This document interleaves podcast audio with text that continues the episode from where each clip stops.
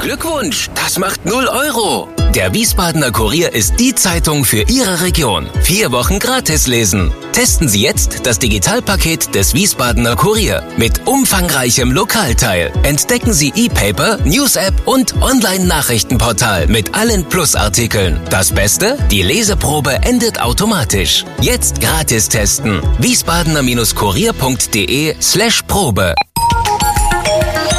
Wir sind VRM. Schröder trifft. Warum machen Sie, was Sie machen?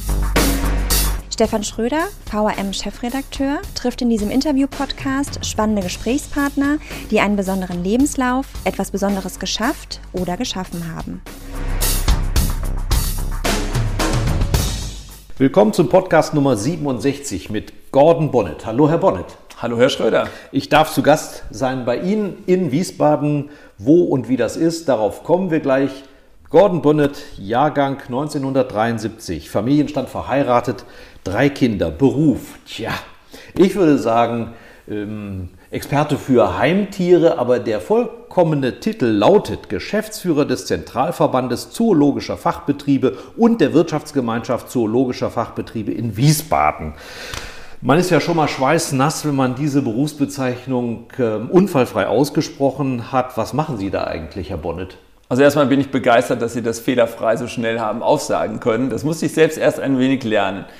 Ja, zoologische Fachbetriebe, das ist ein etwas älterer Begriff. Es geht letztlich um Heimtiere. Wir mhm. sind die erste Adresse der Heimtierbranche in Deutschland. Das heißt, wir kümmern uns um die klassischen tierführenden Zoofachgeschäfte, aber auch um die nicht tierführenden Fachgeschäfte für Heimtierbedarf. Zubehör. Also alles mögliche, was an Zubehör gibt. Halsbänder. Genau, ja, aber auch natürlich Futter für die Tiere, ja. besondere Nahrungsmittel, Nahrungsergänzungsmittel, also das, was da in der Branche ist. Dann gehört aber auch der industrielle Bereich, sind auch unsere Mitglieder, gehören auch zu uns. Also diejenigen, die eben genau diese Heimtierbedarfe äh, produzieren. Ähm, also einerseits der Handel, dann der produzierende Bereich, dann haben wir die Groomer, also das sind die Hundesalons klassischerweise. Man nennt das Heimtierpflege im Salon. Also die Hunde, die eben nicht nur frisiert werden, wie das manche denken, sondern tatsächlich geht es um die Tierpflege. Also ja. im Sinne des Tierwohls ist es eben notwendig, Tiere regelmäßig eben auch zu pflegen. Je nach äh, Hunderasse ist die Pflege manchmal aufwendiger, muss eben genauer geschaut werden. Manchmal müssen eben auch ähm, naja, Parasiten entfernt werden oder ähnliches. Also Dinge, die jetzt nicht über den Tierarzt erfolgen. Gehören Züchter auch dazu? Züchter gehören im Großhandel auch dazu. Also nicht die privaten Züchter sind bei mhm. uns, sondern im Großhandel ist es vor allen Dingen jetzt im Bereich der Aquaristik, also mhm. da die, die Zierfische, ja. also auch die sind bei uns Mitglied. Herr Bonnet, wir kennen uns schon länger, das dürfen wir hier gar nicht verheimlichen und äh, Sie sind zu Beginn des Jahres hier eingestiegen. Deshalb ist für mich völlig unverständlich, dass dieser Verband immer noch diesen komplizierten Namen hat. Das wäre doch eigentlich Ihre Handschrift, den zu vereinfachen, oder? Naja, es ist natürlich die Tradition. Wir haben im nächsten Jahr haben wir 75 Jahre ZZF und es ist eben eine Marke, die ist auch als solches bekannt. Und wie das mit Marken so ist, also man muss sie, glaube ich, mit Leben füllen. Ja. Wenn wir sagen, wir sind für die Heimtierbranche eben erste Ansprechpartner, dann ist das, glaube ich, wichtiger, als jetzt den Namen zu ändern. Wir wollen Inhalte gestalten und es ist eine Branche, die im Moment in, naja, einerseits heller Aufregung ist, weil es gibt vieles, was sich gerade in der Branche tut auf der anderen Seite einer Branche, der es durchaus gerade in den Pandemiezeiten gut geht. Gehen wir mitten rein. Ähm, Sie sitzen hier in einer gemütlichen Altbauvilla mitten in der Stadt Wiesbaden. Was versetzt Sie, was versetzt Ihre Mitglieder in Aufregung? Was hat denen jetzt in der Corona-Zeit besonders zu schaffen gemacht?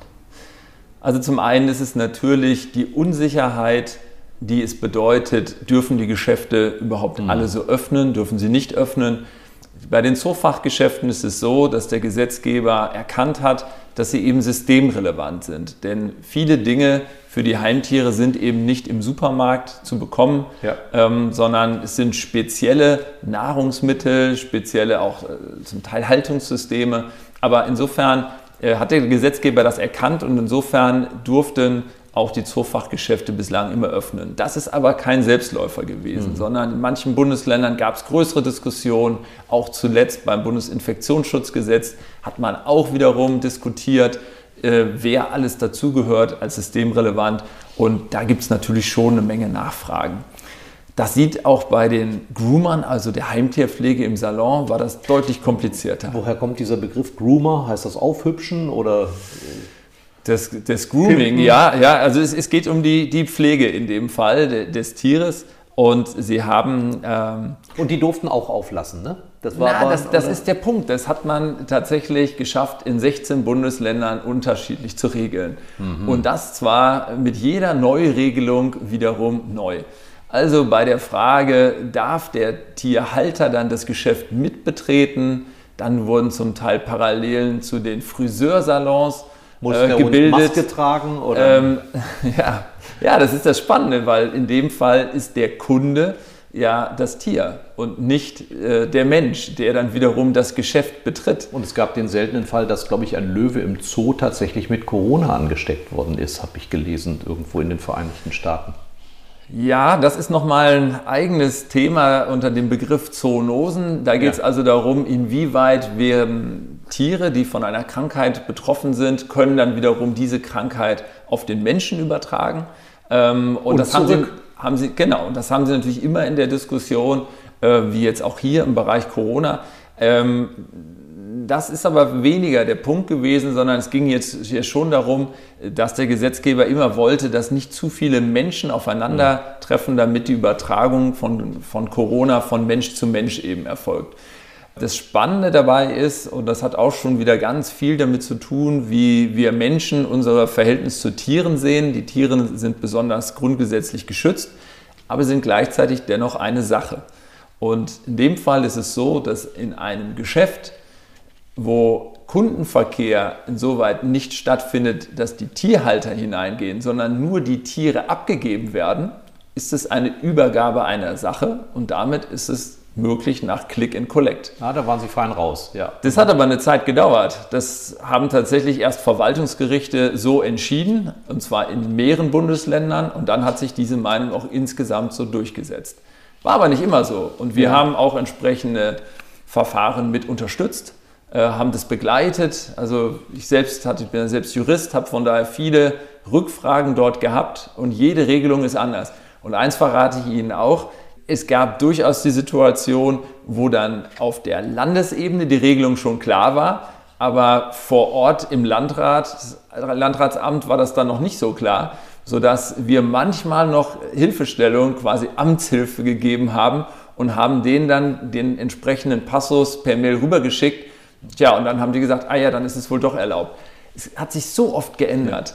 Aber das war die eine Seite der Medaille. Die andere konnte ich im Spiegel nachlesen, dass den Zoohändlern in der ersten Welle die Tiere aus den Händen gerissen ja. worden sind. Also da wird der größte ähm, Händler in Duisburg, also deutschlandweit geschildert, dem die Regale leer gekauft wurden, der nicht Kaninchen, Sittiche etc. nachliefern konnte das war so, ja? Ja, wir haben im vergangenen Jahr insgesamt eine sehr hohe Nachfrage gehabt nach Tieren. Ähm, Im Prinzip äh, über alle Tiere hinweg, aber besonders vor allen Dingen bei Hunden und Katzen. Ähm, das hat ja viele Gründe. Ein ganz entscheidender Grund ist äh, sicherlich, dass wenn die Menschen zu Hause sind, äh, sie in dem Moment auch mehr Zeit haben, aber sich auch gleichzeitig sehnen nach jemandem, ich sag mal, die Sehnsucht nach dem Lebendigen ist ja. etwas, was den Menschen ohnehin innewohnt und die Sehnsucht auch nach der Natur. Und wenn ich gleichzeitig aber eben in meinen Räumen etwas mehr eingesperrt bin und nicht die Erfahrungen habe, die ich vielleicht sonst durchs Reisen äh, oder auch wirklich einfach herumreisen, andere Menschen treffen habe, äh, dann ist diese Sehnsucht doch da gewesen, ähm, das äh, durch den Umgang mit Tieren auch zu befriedigen. Und ähm, insofern hat es eigentlich zwei Sachen gegeben. Einerseits die Nachfrage nach Tieren, aber auch große Nachfragen nach äh, Tierbedarfsartikeln. Mhm. Das heißt, für die Tiere, die man schon hatte, ähm, es ihnen vielleicht, naja, den neuen Kratzbaum zu kaufen, äh, ein anderes Gehege, äh, ganz unterschiedliche Dinge. Ähm, in der Aquaristik gibt es ganz viele äh, äh, Neuerungen sodass der eine oder andere sich dann eben ein größeres Aquarium ja. zugelegt hat. Also insofern hat da die Branche letztes Jahr sehr profitiert kommt aber auch ein Aber. Ihre Frage eben war ja, äh, wie hat die Branche das Ganze so wahrgenommen? Es gibt tatsächlich große Probleme im Bereich der Lieferketten inzwischen. Hm, hm, hm. Also auch durch die Pandemie natürlich der Handel ist nicht mehr so einfach möglich wie bisher. Äh, wenn die Nachfrage steigt, aber gleichzeitig es zu Lieferengpässen kommt, ähm, dann haben sie natürlich auch unzufriedene Kunden, weil es einfach richtige Wartezeiten gibt äh, von, von teilweise wirklich äh, mehreren Wochen bis Monaten, bis manche Artikel überhaupt zu bekommen sind. Gut, Sie machen aus dem Papageien auch keinen schnellen Brüter, ne? Das ist wohl wahr, ja. Also ich meine, die Papageien... kann man sich schon eher vorstellen. Die Papageien äh, selbst, muss man ja auch mal dazu sagen, es geht jetzt weniger um den Import von den entsprechenden Tieren, sondern es sind ja im Regelfall, die meisten Tiere werden ja hier gezüchtet ähm, und werden auf jeden Fall ja jetzt auch nicht als Exoten jetzt weiter verschickt. Es gibt es natürlich auch den Teil, äh, der als solches ja geregelt ist, aber die meisten Tiere sind ja Nachzuchten, die aus dem Inland auch kommen. Das sind die Zahlen vom letzten Jahr, unglaubliche fast 40 Millionen äh, Heimtiere, Milliarden Umsätze, das geht bis 4 Milliarden. Ist das ein Hype durch Corona oder können Sie über die Jahre auch einen Trend beobachten, der die Liebe zum Heimtier auch zu solch großen Umsätzen treibt? Tatsächlich ist es ein Trend, der jetzt schon etliche Jahre anhält. Er hat jetzt im vergangenen Jahr noch mal mehr an Dynamik gewonnen, aber es ist ein Trend, der einfach zunimmt. Wir haben inzwischen tatsächlich in fast jedem zweiten Haushalt in Deutschland, also mhm. genau 47 Prozent, lebt ein Heimtier und in 66 Prozent der Haushalte ähm, mit Kindern, also mhm. in den Familien. Also ja. das heißt, ne, von, von drei Familien ist in zweien ein Heimtier. Das ist ja schon eine enorme Zahl. Daran merkt man aber auch, wie gesagt, diese Sehnsucht, ähm, die nach dem Echten, nach dem Lebendigen, gerade auch, wenn man eben sieht, dass die Digitalisierung viele tolle Möglichkeiten bietet, aber auf der anderen Seite immer auch etwas Unechtes dabei bleibt. Und gerade wenn es darum geht, Kindern Verantwortung zu zeigen und beizubringen, äh, aber auch Kinder das selbst gerne erleben wollen, dann ist ein Tier auch aus pädagogischen Gründen äh, für Kinder etwas ganz Wundervolles. Wobei man gleichzeitig natürlich immer auch den Blick auf das Tier haben muss, dass es für das Tier selbst auch was Wundervolles ist, dass es also auch äh, gepflegt wird und dass dass auch die Tiere äh, gut mit dem Tier umgehen. Da kommen wir äh, Dass die Kinder gut mit dem Tier umgehen. Genau, also wie kann das, welche Verantwortung hat der Zoohändler da? Das würde ich gerne nachher noch diskutieren. Was, was mich natürlich jetzt auch beschäftigt ist, inwiefern ist das sozialpsychologisch zu sehen? Sie haben die Familien genannt. Mir fällt ein, dass die Zahl der Single-Haushalte auch dramatisch zunimmt. Mhm. Und zwar da ältere Menschen, die alleine mhm. leben sind dann die Tiere willkommene Partner, die auch nicht unbedingt widersprechen. Und deshalb ist es auch so ein Hype und man nimmt weiter ein, ein Tier, wenn das eine gestorben ist, gibt es das nächste. Oder gibt es noch andere Phänomene, die Sie mal analysiert haben? Also die Heimtiere sind auf jeden Fall akzeptierte Familienmitglieder und sind für die Single-Haushalte, also für die Menschen eben doch äh, ja, ein, ein echter Lebenspartner, ja. der auch ein, das merkt man auch tatsächlich daran, dass durchaus auch viel Geld dafür ausgegeben mhm. wird, dass es dem, dem Tier gut geht oder dass auch manche Accessoires, ähm, die sind jetzt für das Tier wohl weniger entscheidend, aber äh, dass man, naja, auch selbst zu, zu Weihnachten oder so sein Heimtier beschenken möchte, äh, das hat schon sehr zugenommen.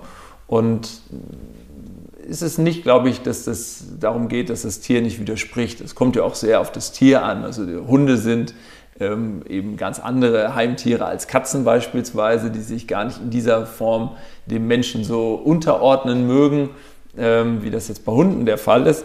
Also es ist, es ist einfach, glaube ich, dieses Zusammenleben zwischen Menschen und Tieren, das gibt es schon sehr lange. Und wenn man sich jetzt die Zeit anschaut, in der es nicht mehr normal ist oder üblich ist, ein Tier zu Hause zu halten, mhm. um es nachher dann eben auch zu schlachten oder äh, das Huhn, was man hält, die Eier äh, von ihm zu nehmen, das liegt ja noch gar nicht lange zurück. Ja. Also wenn ich jetzt so an meine Großeltern noch denke, dann ist es so, dass Äh, ja, sie hatten ein Schwein, das wurde gemästet, das wurde bis in die Wurst irgendwann gemacht, geschlachtet wurde. äh, und dann äh, haben sich irgendwann wieder ein neues Schwein gekauft. Also das heißt, man hat früher anders mit Tieren zusammengelebt und das ist weniger geworden, das sieht man, äh, also kann man eigentlich ganz gut nachvollziehen in den Statistiken und dann sieht man, dass aber der Wunsch der Nähe zu einem Tier, der nach wie vor da war mhm. und in dem Maße, in dem das weggegangen ist, das Zusammenleben auf, in, in, in ich sag mal, kleinbäuerlichen Verhältnissen ähm, und die Verstädterung zugenommen hat, ähm, so wurde der Wunsch auch immer wieder größer, dann aber trotzdem sich mit einem Tier zu umgeben, in welcher Form auch immer, aber jedenfalls zu Hause. Welche Verantwortung sehen Sie denn in dem Zoohändler? Ich konstruiere, da kauft jetzt einer regelmäßig weiße Mäuse, vielleicht auch mal ein Meerschweinchen und der Zoohändler verkauft das Tier, die Tiere und dann stellt sich raus, das ist Nahrung für die Schlange zu Hause oder für anderen Missbrauch. Ich meine, gut, Meerschweinchen gibt es auch Rezepte in Peru, dass man die gut als Mensch verzehren kann. Ähm, gibt es da Auflagen, dass ja. ich fragen muss oder dass mir jemand was unterschreiben muss als Kunde, was er mit dem Tier macht? Also tatsächlich ist es so, dass der Zoofachhandel selbst einigen Auflagen unterliegt. Das heißt, er muss sehr genau beraten. Ja. Es gehört eben auch zur, zur Pflicht, eben aufzuklären. Und in dem Fall muss er eben auch im Rahmen der Beratung ähm, sicherstellen, dass sein Gegenüber auch dafür geeignet ist. Nun kann Ihnen natürlich der Kunde äh, auch manches vormachen, das ist sicherlich richtig. Aber äh, Sie müssen schon nachfragen. Sie können jetzt jemanden zum Beispiel nicht einfach ein Tier verkaufen, ohne dass nicht gleichzeitig nachgefragt mhm. wird, wie er das Tier zu Hause denn eben auch tatsächlich hält, ob er darauf eingerichtet ist. Meerschweinchen dürfen Sie zum Beispiel überhaupt nicht einzeln verkaufen, weil sie mindestens zu zweit zusammenleben wollen. Ja. Also sonst äh, ist es für das Tier äh, ganz grausam. Das gilt auch für Wellensittiche, gilt auch für andere Tiere. Wenn jemand sagt, ach, ich kaufe einen möglichst großen Käfig, weil mein Vogel kann zu Hause ähm, sonst gar nicht herumfliegen, mhm. dann ähm, müsste der Zoofachhändler der Person sagen, dass es sich dann überhaupt gar nicht eignet, sich einen Vogel anzuschaffen. Ah ja. Weil ein Vogel braucht den Freiflug. Und wenn jetzt jemand sagt, er möchte nur eine große Voliere für den Vogel haben, dann ist es definitiv zu wenig. Mhm. Wie überhaupt manchmal da Fehlvorstellungen vorliegen. Es kommt nicht darauf an, dass der Vogel einen möglichst großen Käfig hat, sondern dass er möglichst viel Freiflug hat. Mhm. Also man kann das jedenfalls nicht kompensieren. Ja. Äh, man kann jetzt sich einen großen Käfig zulegen und viel Freiflug. Das ist natürlich alles prima, aber nicht durch einen großen Käfig etwas ausgleichen wollen. Wir so gibt es viel Beratung, ähm, ja.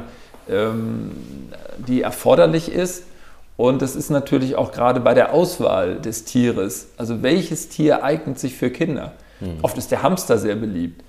Gleichzeitig bei ich kenne aber hunderte von Geschichten, wo der Hamster unglücklicherweise zu Tode gekommen ist. Das liegt zwar 20, 30 Jahre her, aber das ist auch ein sehr unfallanfälliges Tier, habe ich den Eindruck. Naja, und es ist vor allen Dingen so, äh, wenn Sie kleinere Kinder noch haben und es ist ein dämmerungsaktives äh, Tier. Ähm, also das heißt, äh, der dreht dir erst abends auf, wenn das Kind vielleicht schlafen möchte. Ja. Und tags, tagsüber möchte das Kind äh, sich irgendwie mehr dem Tier widmen und äh, stresst dann in dem Fall den Hamster. Also von daher, ein Hamster ist für kleine Kinder gar nicht geeignet. Mhm. Ähm, also nur im Zusammenspiel jedenfalls mit, mit Erwachsenen dann ohnehin in Fragen. Wir reden hier so zivilisiert, da ist mir aufgefallen, dass in den 80er Jahren, erst Mitte der 80er Jahre, ein Schlachtverbot für Hunde und Katzen in Deutschland erlassen worden ist. Also so weit sind wir jetzt auch nicht, was Zivilisation angeht. Äh, Pferde darf man immer noch schlachten und essen. Ähm, Tierliebe äußert sich manchmal auch in Tierquälerei und, und fördert das. In dem Zusammenhang ist auch von Qualzuchten die Rede, mhm. wenn also ähm, Hündinnen zu Gebärmaschinen äh, missbraucht werden. Sie haben gerade gesagt, das ist nicht Sache des Verbandes, weil diese privaten Züchter ja nicht in ihren Verband gehören. Äh, wie sehr beschäftigt Sie so etwas? Also, dass, dass Tiere, gerade ist ja jetzt die Versuchung groß, die Reproduktion anzuwerfen und zu sagen, im Moment kann ich ein gutes Geschäft machen. Wie fallen Sie da den Händlern in die Arme oder sagen Sie, es gibt ohnehin einen gewissen Ethos oder eine Ausbildung, die verhütet, dass sowas passiert? Also muss das ein bisschen differenzieren. Es ist äh, vor allen Dingen jetzt aktuell aufgrund der großen Nachfrage das Thema des illegalen Welpenhandels ein, ja. ein großes. Das heißt, diejenigen, die eben die Tiere äh, dann ja, viel zu früh der äh, Mutter, der Hündin eben entziehen, ähm, Welpen, die dann auch äh, auf Parkplätzen verkauft werden, äh, vermeintliche private Angebote über Online-Portale, die im Nachhinein aber dann eben doch von Züchtern stammen. Mhm. Ähm, die, ja, und das ist dann eben illegal in der Form, äh, ohne jeden Nachweis sagen, ach ja, äh, wir haben hier ein paar äh, Hunde abzugeben. Also hier braucht man beides. Also einerseits brauchen wir hier Regeln äh, für den äh, Onlinehandel in dieser Form. Im Moment kann ja jeder auch ohne Klarnamen auf einem entsprechenden Portal unterwegs sein und die Tiere verkaufen. Deswegen gibt es im Moment auch eine große Diskussion. Auch das ähm, Bundesministerium für Ernährung und Landwirtschaft hat also hier schon in diesem Jahr zwei runde Tische abgehalten, auch unter mhm. Beteiligung uns Verbands. Also von daher sind wir da schon direkt auch mit ja. äh, als Diskussionspartner mit im Boot, ähm, damit man eben Regelungen da findet, ähm, um sicherzustellen, dass eben hier nicht illegal die Tiere verkauft werden. Ähm, ich appelliere aber auch ganz klar an diejenigen, die die Tiere kaufen, also dass sie auch dort sich nicht, äh, also der Wunsch nach einem Hund darf nicht so groß sein, dass man an dieser Stelle dann ignoriert, woher der Hund kommt. Viele Sondern vergessen dann, dass ein Hund 15 bis manchmal sogar 20 Jahre alt werden kann. Also wer sich heute kaufe, begleitet mich womöglich zwei Jahrzehnte. Das ohnehin. Also auch da ähm, natürlich, wollen wir gar nicht drüber reden. Darf natürlich nicht in der Pandemie jetzt äh, so sein, dass man aus einer Laune heraus sich ein Tier anschafft, äh, einen Hund anschafft und dann äh, äh, merkt, oh, jetzt ist vielleicht äh, die Pandemie wieder abgeebbt und äh, jetzt habe ich gar keine Zeit mehr für das Tier. Also die, das muss man ohnehin. Die Läden leeren sich und die Heime füllen sich, ja, die Tierheime. Das könnte ja auch ein Phänomen sein. Ja, das ist eine Sorge tatsächlich ähm, des äh, Tierschutzbundes äh, an dieser Stelle, dass sich das so verhält. Im Moment ist es natürlich gerade andersrum. Also die Tierheime ähm, da sind die Tiere jetzt gerade größtenteils weg. Also insofern äh, ist es ja erstmal ein positiver Effekt, dass jetzt auch viele Hunde und Katzen aus den Tierheimen eben raus sind, mhm. äh, ein neues Zuhause gefunden haben, gerade in Familien wieder. Ähm, aber es ist sicherlich richtig, dass eben jetzt äh, eine gewisse Sorge besteht, äh, dass das nachher auch wieder in die andere Richtung kippt. Andererseits glaube ich es nicht. Ich glaube äh, schon, dass diejenigen, die sich jetzt diese Gedanken machen, man hat ja auch in diesen Tagen oftmals etwas mehr Zeit äh, für eine Entscheidung und äh, dass diejenigen, äh, vielleicht gerade sogar denen es besonders schwer fiel, jetzt einen Hund zu bekommen, ähm, da bei den Tierheimen lange nachgefragt haben, lange auf ihren Hund gewartet haben, die werden auch nicht leichtfertig nachher sich von diesem Hund wieder trennen. Und ich meine, diejenigen, die, die wirklich dann mit einem Hund äh, zusammenleben, das, das, ist nicht nur eine große Verantwortung, sondern als wirkliches Familienmitglied, ähm, glaube ich, sind sich dieser Verantwortung auch bewusst. Und ja. Sie wissen, wir Journalisten sind immer hinter Superlativen her. Können Sie aus dem Stegreif sagen, was das teuerste Tier ist, was so gehandelt wird? Mir fallen natürlich sofort die Kois ein, also eine besondere Karpfenart. Also tatsächlich ähm, bin ich da überfragt, ähm, denn das, was Sie jetzt gerade sagen, äh, Kois, ähm, ist sicherlich ein gutes Beispiel. Ähm, es sind auch manche Hunde ein gutes Beispiel, weil äh, Sie haben jetzt Hunde, die aktuell äh, zum Teil über 5000 Euro ähm, dann eben auch oder für über 5000 Euro verkauft werden. Das gibt schon. Mhm aber mit den Superlativen, da müsste ich jetzt passen. Da haben Sie jetzt praktisch schon einen Auftrag. ähm, und das billigste Tier? Für, was zahle ich für eine Maus oder für eine Heuschrecke oder was gibt es so? 50 Cent, ein Euro? Naja, also bei Heuschrecken muss man natürlich sagen, ähm, Heuschrecken sind oftmals eben auch äh, Futtermittel. Ja. Äh, Lebenfutter beispielsweise für Chamäleons. Angeblich auch für Menschen, ne? Das soll mal irgendwann Insekten als Nahrung ein Thema sein. Das stimmt. Ob sie sich natürlich dann aus äh, einer Tüte Heuschrecken nachher dann sich ihren Heuschreckenburger bauen wollen, das weiß ich nicht. Ich aber nicht, ähm, nicht. aber äh, ja klar, sie können Heimchen oder Heuschrecken, es sind beides. Ne? Also Heuschrecken, es kann ihr Heimtier sein, aber es kann eben auch ihr Futtertier sein ja, ja, für ein klar. anderes Tier. Und äh, da sind sie wirklich dann im Cent-Bereich, das ist, das ist klar. Wie wird man Zoofachhändler? Gibt es das als Beruf? Kann ich das lernen? Also es ist in der Tat so, dass ähm, es eine äh, fundierte Ausbildung äh, dafür gibt, aber es ist, ist, jetzt kein klassischer Ausbildungsberuf, sondern Sie müssen entsprechende Nachweise eben erbringen. Und äh, das gilt eben auch äh, an Nachweisen für ihre Mitarbeiter. Das ist gerade etwas, was in der Diskussion ist, weil die Verantwortung natürlich auch jedes einzelnen Mitarbeiters im Zoofachgeschäft ist groß. Mhm. Deswegen muss jeder Zoofachhändler auch darauf achten, dass die Mitarbeiter in der Lage sind, diese Beratung zu Tieren leisten zu können. Das ist gar nicht so einfach, wenn man sich überlegt, dass es so viele Tiere gibt in den Zoofachgeschäften.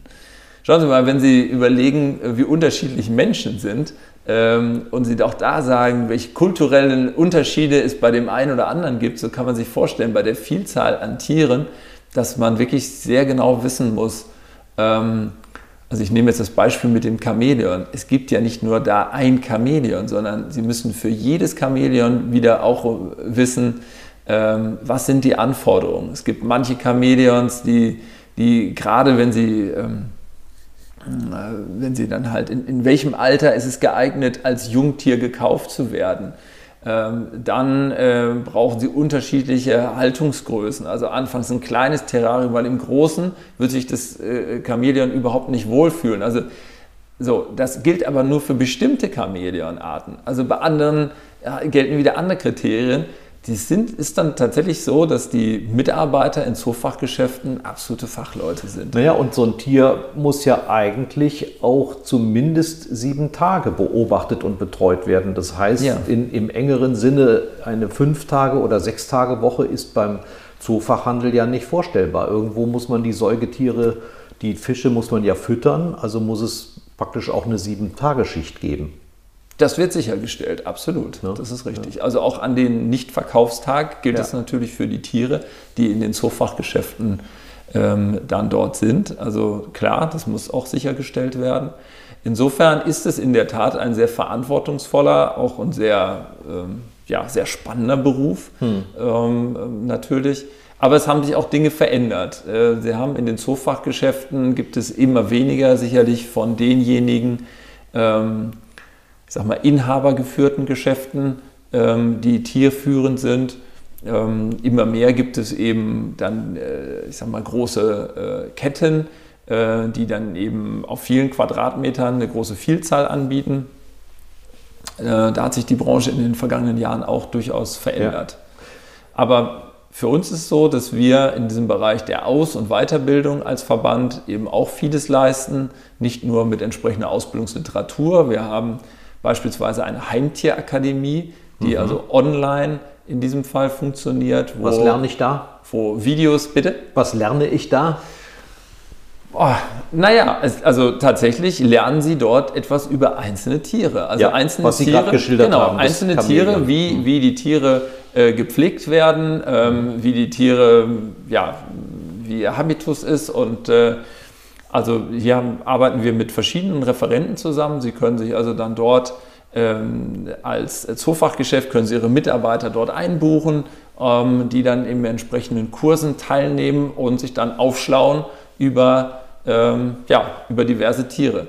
Oder über alles, was sich gerade aktuell verändert. Denn auch das ist nicht einfach. Es gibt eine Menge Vorgaben auch aus der Europäischen Union, neue Verordnungen, da ist dann plötzlich. Einfuhrbestimmungen.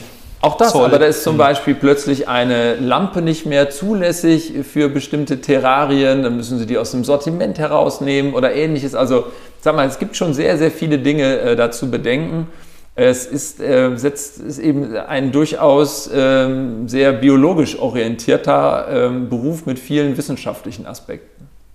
Wir beide wissen, dass Wiesbaden ganz nah an den Nabel der Welt immer wieder rückt im Denken. Trotzdem müssen wir den Zuhörern erklären, warum sitzt dieser Verband, ich sage jetzt auch einfach nur mal der ZZF, ausgerechnet hier in der hessischen Landeshauptstadt.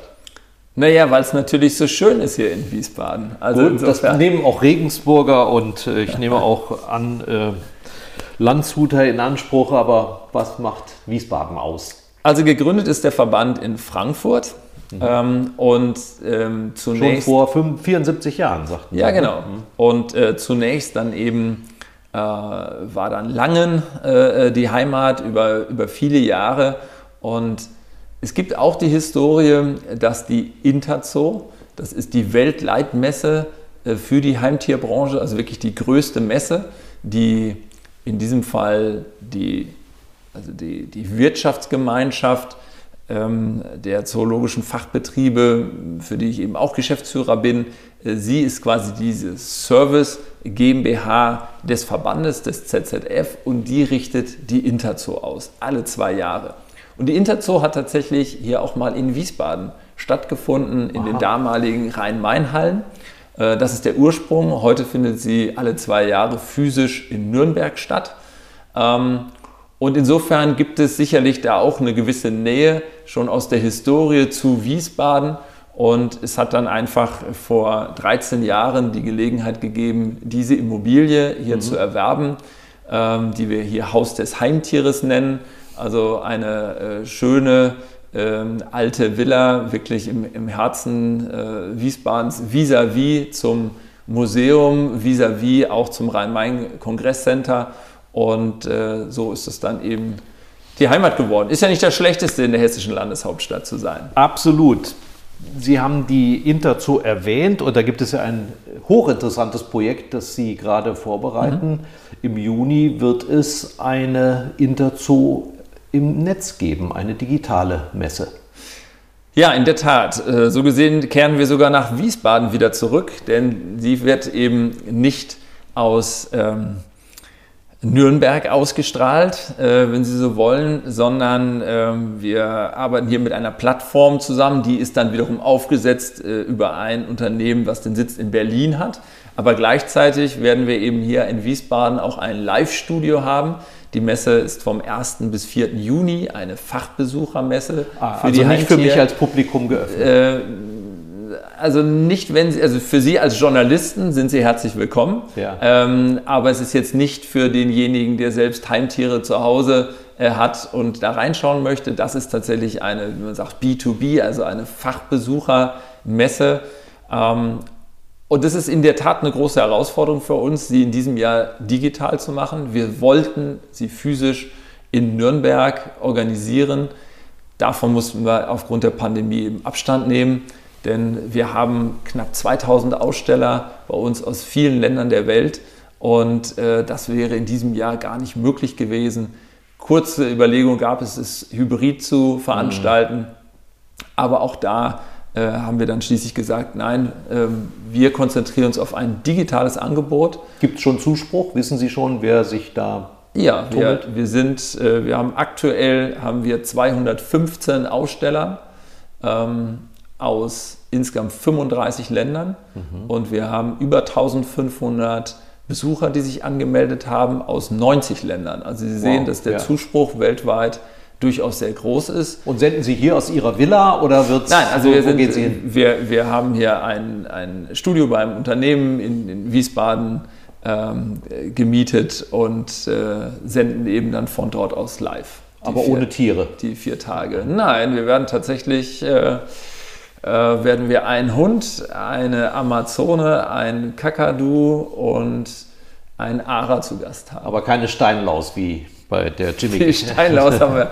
Ja, die haben wir dann auch. Ob man sie sieht, ist eine andere Frage. Richtig.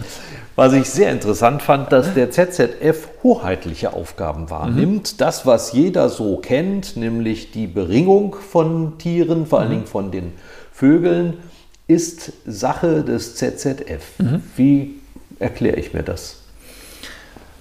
Gut, es gibt einige, also es geht um äh, Artenschutz in dem Fall. Ähm, es ist ja, man muss immer wissen, woher kommt tatsächlich das Tier, auch um sicherzustellen, dass Tiere eben nicht illegal exportiert werden. Das ist eine Thema. Das andere Thema ist auch die Nachverfolgung von Krankheiten. Und aus diesem Grunde ähm, werden eben Tiere entsprechend gekennzeichnet. Das ist bei Vögeln durch die Ringe dann der Fall. Äh, das ist bei anderen äh, Tieren aber auch in Form von Transpondern. Mhm. So. Ähm, also das sind die artenschutzrechtlichen Kennzeichnungen und das ist angesiedelt äh, beim Bundesumweltministerium und die haben wiederum ähm, diese Aufgabe vergeben. Da sind wir so gesehen Beliener des Bundes und wir sind eine von zwei Stellen, die eben die Erlaubnis hat, entsprechende Ringe dann eben auch zu versenden, auszugeben. Und was wirklich spannend ist, ist auch, wie viele unterschiedliche Ringe es eben gibt weil deswegen jeder Vogel ist wieder anders. Und dann kommt es darauf an, wie alt ist er, welchen Ring braucht er genau.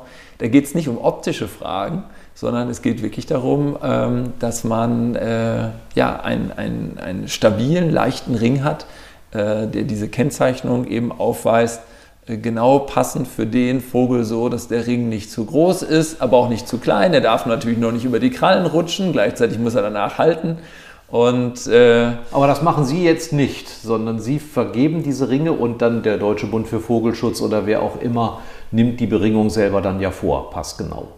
Das sind Züchter im Prinzip, die sich bei uns melden oder ah, ja. auch Zoos bei den Transpondern mhm. ähm, und an die versenden wir. Das heißt, sie, die bestellen bei uns, mhm. wir stellen ihnen genau dafür die passenden Ringe zusammen und versenden die an. Wie viel sind das im Jahr so?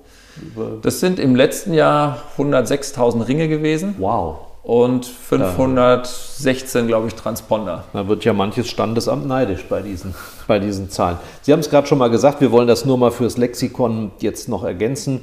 Sie sind auch Geschäftsführer der Wirtschaftsgemeinschaft mhm. des ZZF. Wirtschaftsgemeinschaft richtet zum Beispiel die Leitmesse aus. Mhm. Was hat sie noch für Aufgaben? Gut, es ist äh, manches eben in dem Bereich äh, der Weiterbildung, was wir dann dort äh, organisieren. Also Dinge laufen dort eng zusammen. Wir geben ein Magazin heraus, ähm, was über die Wirtschaftsgemeinschaft eben läuft. Also im Prinzip der ganze wirtschaftliche Bereich, äh, der läuft eben darüber, ähm, weil wir sind als GmbH organisiert. Ich mhm. bin da allein Geschäftsführer, ähm, während der Verband eben im Kern äh, im Politischen wirkt die Mitglieder entsprechend, genau, die, die, die Interessensvertretung, Lobbyarbeit, wenn Sie es so nennen, äh, aber auch natürlich vor allem die Mitglieder informiert. Mhm. Und das denkt man gar nicht, dass es so viele Informationen sind, aber das hat damit zu tun, dass es eben auch diese Vielfalt an Tieren und äh, den entsprechenden Bestimmungen gibt. Dadurch ist es auch wirklich notwendig, sehr intensiv zu informieren, jeden Monat. Das, wir sind auch eng verbunden wiederum mit einer europäischen Organisation, in der wir sind. Also auch da kommt vieles aus der EU. Das ist eine Branche, die auch informiert werden muss. Wie viele Mitglieder vertreten Sie? Also das ist gar nicht so einfach zu beantworten, weil eben bei den Händlern wir ähm, die Systemzentralen bei uns Mitglied sind, die wiederum dann eben sehr, sehr viele äh, Mitglieder nochmal vertreten. Deswegen sagen wir, wir decken 85 Prozent der Branche bei uns ab. Ähm, aber äh, wir haben eben unterschiedliche Mitgliedstypen. Also mhm. von denjenigen, die, wo man sagt, es ist wirklich nur jedes Einzelne. Äh, und dann haben wir aber auch eben die Zentralen und diejenigen, die im Verbund vertreten werden. An Mitgliederzahl, wenn Sie konkret jetzt eine nennen müssten, sind das wie viel?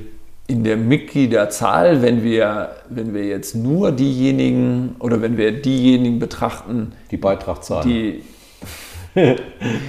dann liegen wir bei etwas über 400. Mhm. Wir kommen jetzt zu der gefürchteten Rubrik auf ein Wort. Warum heißt es auf ein Wort, Herr Bonnet? Weil der Gesprächspartner aufgefordert ist, auf diese sechs Fragen, die ich jedem stelle, möglichst kurz, im Idealfall mit einem Wort zu antworten. Sind Sie bereit? Klar.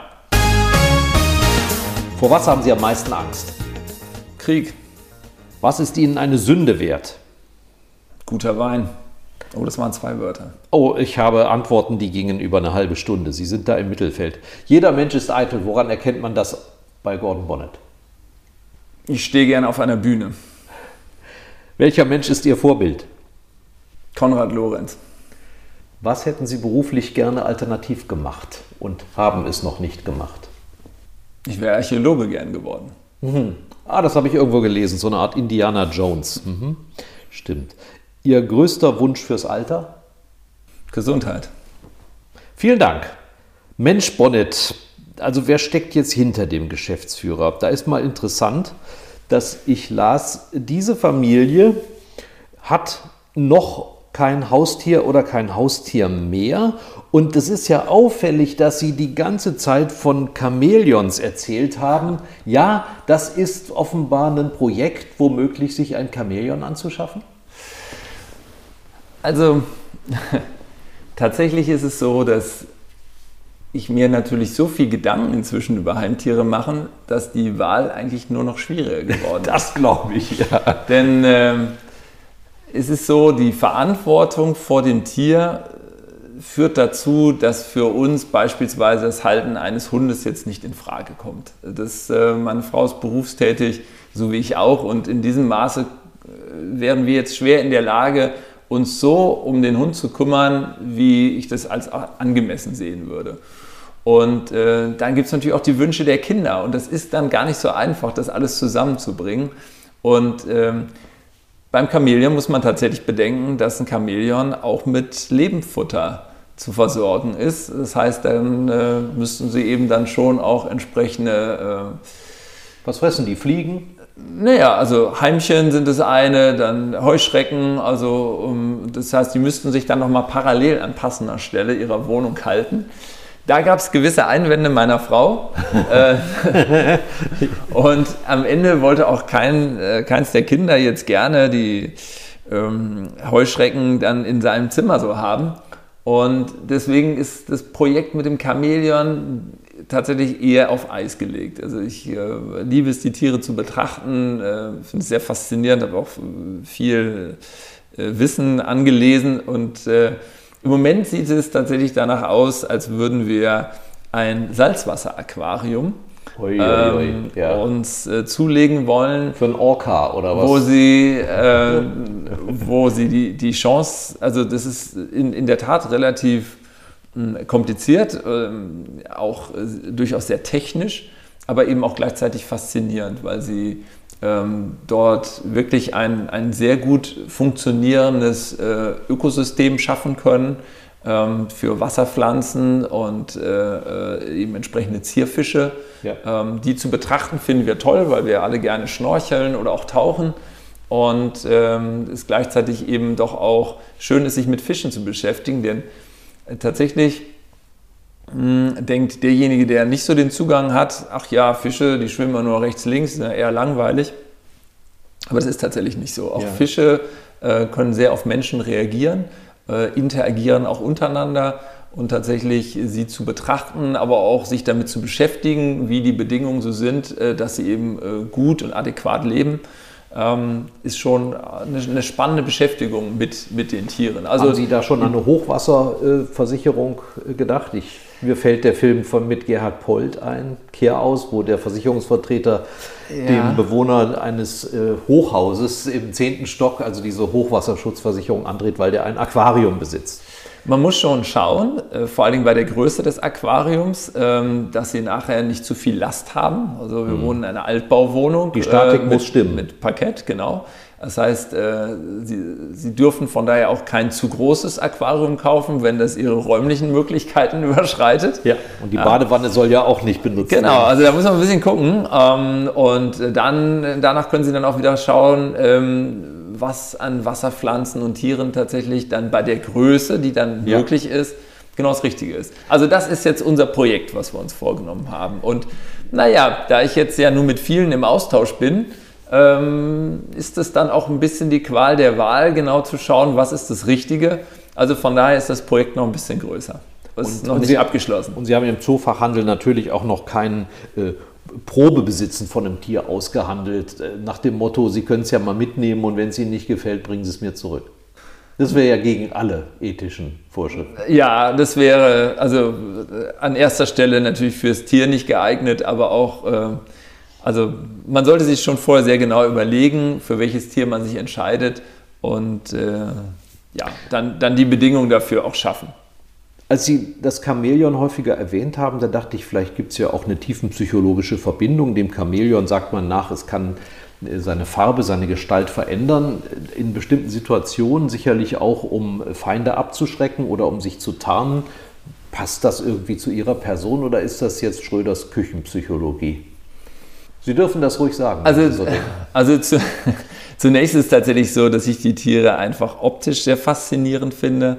Aber wenn Sie so die Frage stellen, gibt es schon ein paar Punkte, die beim Chamäleon sehr besonders sind. Zum einen hat das Chamäleon eben, ist in der Lage, ähm, wirklich 345 Grad zu schauen.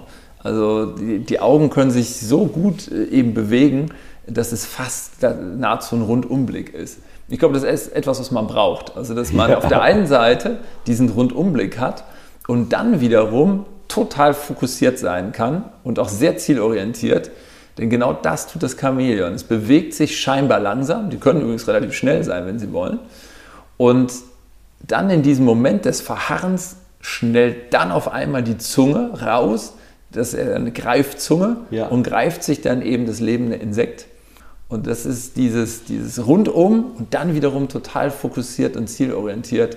Das ist sicherlich etwas, äh, was ich hoffe, dass ich das abbilde, aber was, was vielleicht tatsächlich ganz gut dazu passt. Und das andere, was auch passt, ist die gewisse Anpassungsfähigkeit, ja. ähm, was das Chamäleon eben auch tut. Und gleichzeitig, auch das ist so, die Farbänderung, die es gibt, je nach ähm, Art des Chamäleons, sehr unterschiedlich ausgeprägt.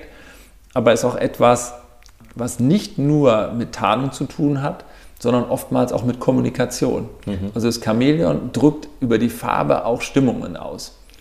Und ja, auch das es passt vielleicht ganz gut, dass ich jemand bin, der jetzt auch mit äh, in dieser Hinsicht mit, mit seinen äh, Stimmungen äh, nicht unbedingt immer hinterm Berg hält, sondern da auch ganz offen ist. Also passt vielleicht manches ganz gut. Aber äh, weder gab es den Berufswunsch Zirkusdirektor, ähm, noch Zoowärter, noch Tierzüchter. Ähm, dennoch sind Sie in diesem sehr tierspezifischen Metier gelandet.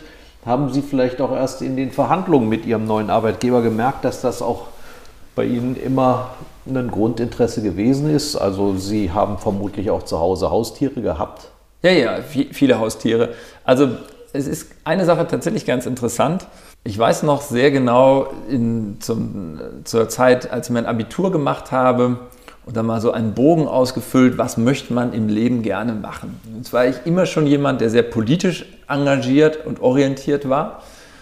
Und deswegen habe ich da reingeschrieben Politik und ich habe reingeschrieben Reisen, weil in der Tat reise ich gerne.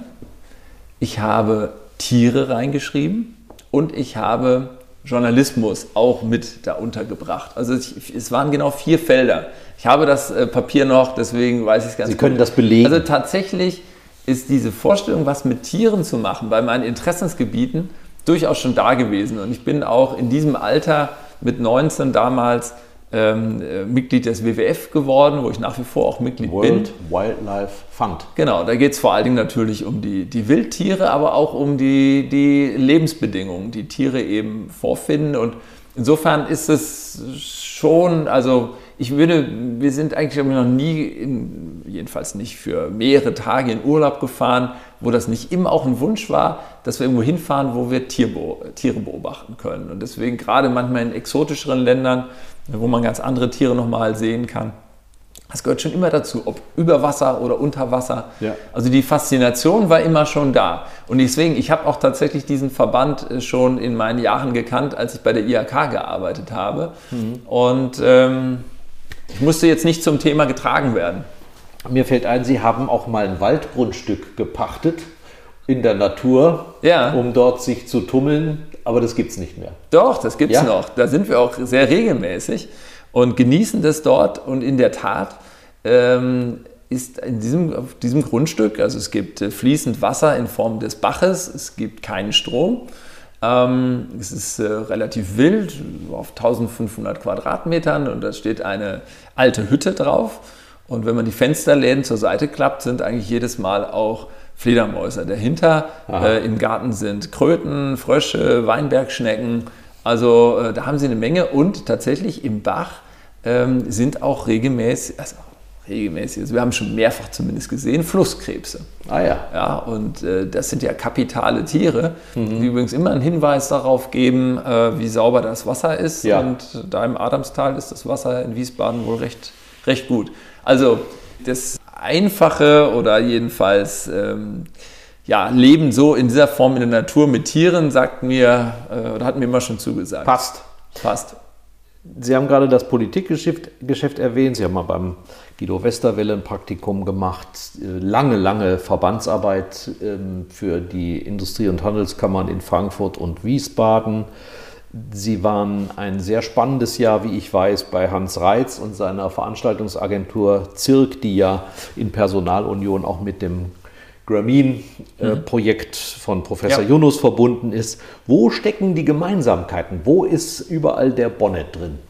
Also sicherlich in dem Thema Dinge gestalten zu wollen. Mhm. Und ähm, das ist etwas, was mich in meinen Stationen bei der IHK immer gereizt hat, äh, auch neue Projekte äh, loszutreten. Damals beispielsweise mit dem IHK-Wirtschaftsführerschein äh, für, für Jugendliche. Also immer auch da wieder Dinge zu verändern, äh, Neuerungen hineinzubringen. Und äh, diese Möglichkeiten hatte ich an all diesen Stellen.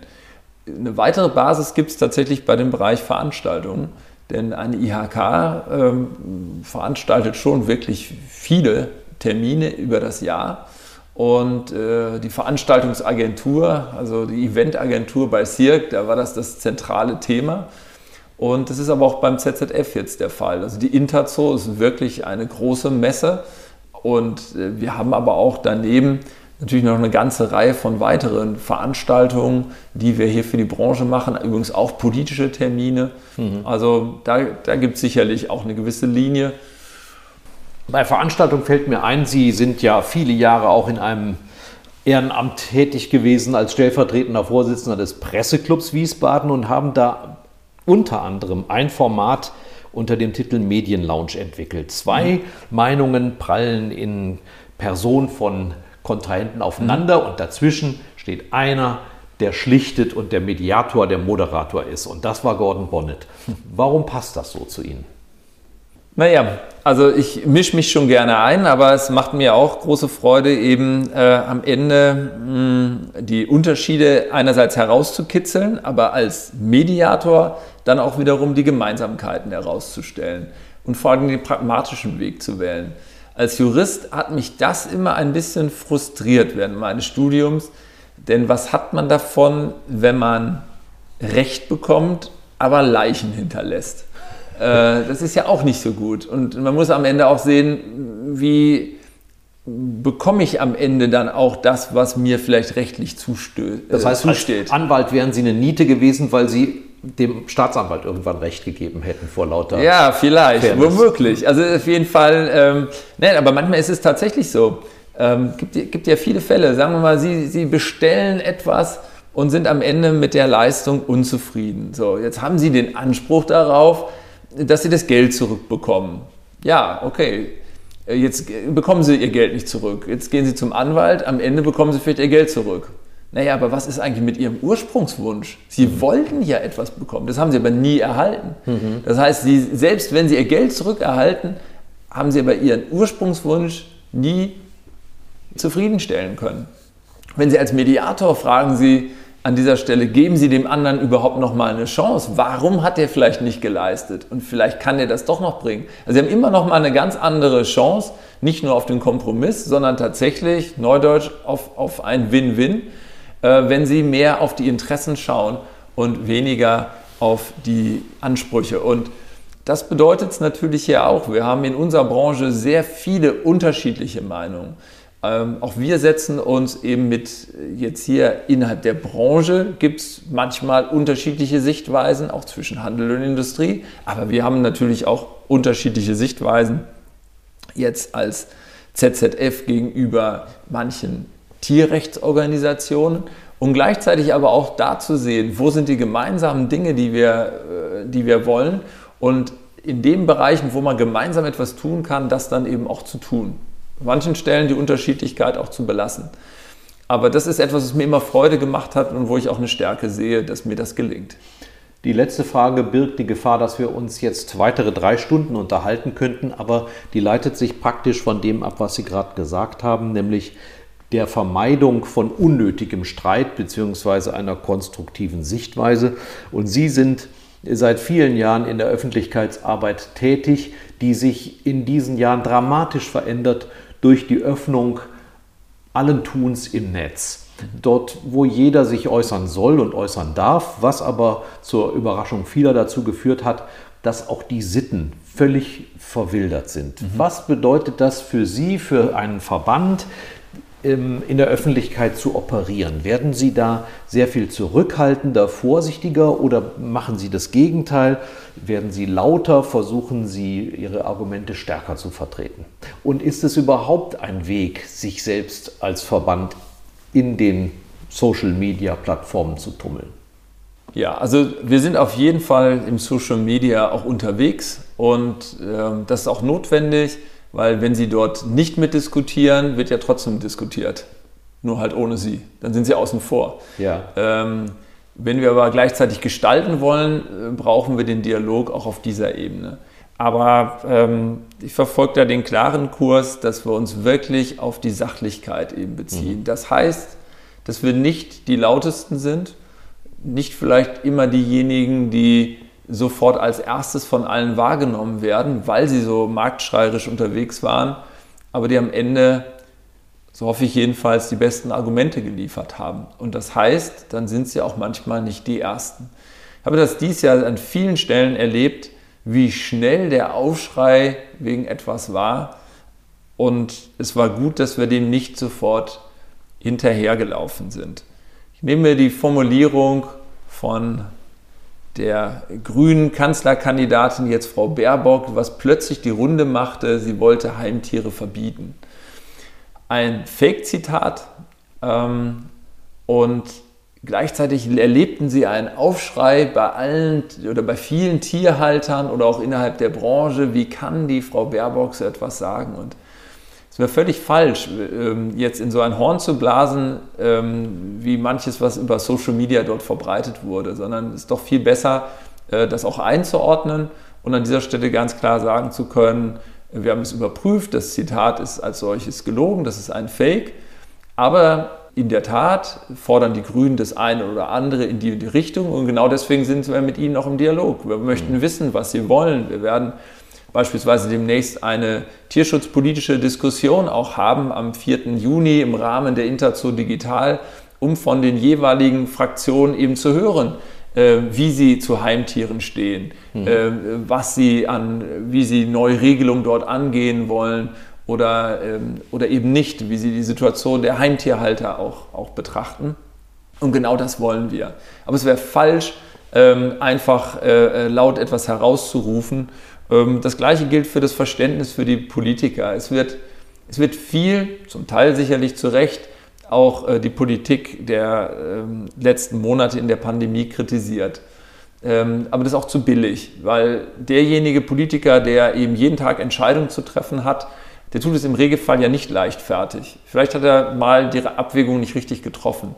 Aber deswegen suchen wir den Dialog und deswegen sitzen wir auch mit am Tisch als Verband. Mhm. Das würden wir nicht tun, wenn wir diejenigen sind, die einfach das nur öffentlich kritisieren, weil das ist aus unserer Sicht destruktiv und wir möchten einen konstruktiven Beitrag zur Verbesserung herbeiführen. Wer sich über den Verband schlau machen möchte, muss welche Internetadresse anwählen? www.zzf.de. Vielen Dank, Gordon Bonnet. Vielen Dank, Herr Schröder. Das war die heutige Ausgabe von Schröder trifft, unserem Interview-Podcast mit Stefan Schröder, VRM-Chefredakteur. Ihr wollt noch mehr spannende Geschichten, Reportagen und News aus eurer Region? Dann probiert doch einfach mal unser Plus-Angebot aus. Einfach reinklicken unter vrm-abo.de slash podcast. Ein Angebot der VRM.